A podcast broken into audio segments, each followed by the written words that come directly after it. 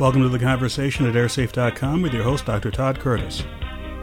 This is show number 66 Crash of Aeroflot Nord 737 500 on 14 September 2008. The aircraft was on a scheduled domestic flight from Moscow to Perm, Russia. Contact with the aircraft was lost shortly before landing when the aircraft was about 3,600 feet, or about 1,100 meters, above the ground.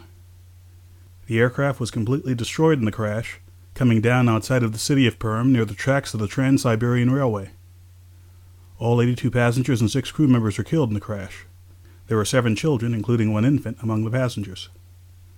This is the first fatal event for Aeroflot Nord, which is one of the regional airlines of Aeroflot. The company that became Aeroflot Nord was originally formed in 1963 and acquired the Aeroflot in 2004. Aeroflot Nord currently flies a combination of 737s and Soviet designed airliners. This was the 66th fatal event involving the 737, and the third involving the 737 500 series.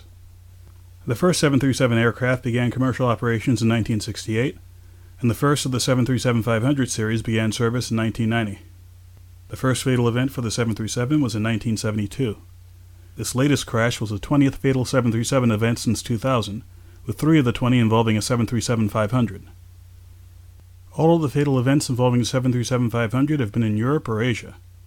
The last fatal 737 event in North America or the European Union was a crash in Pittsburgh, Pennsylvania in 1994.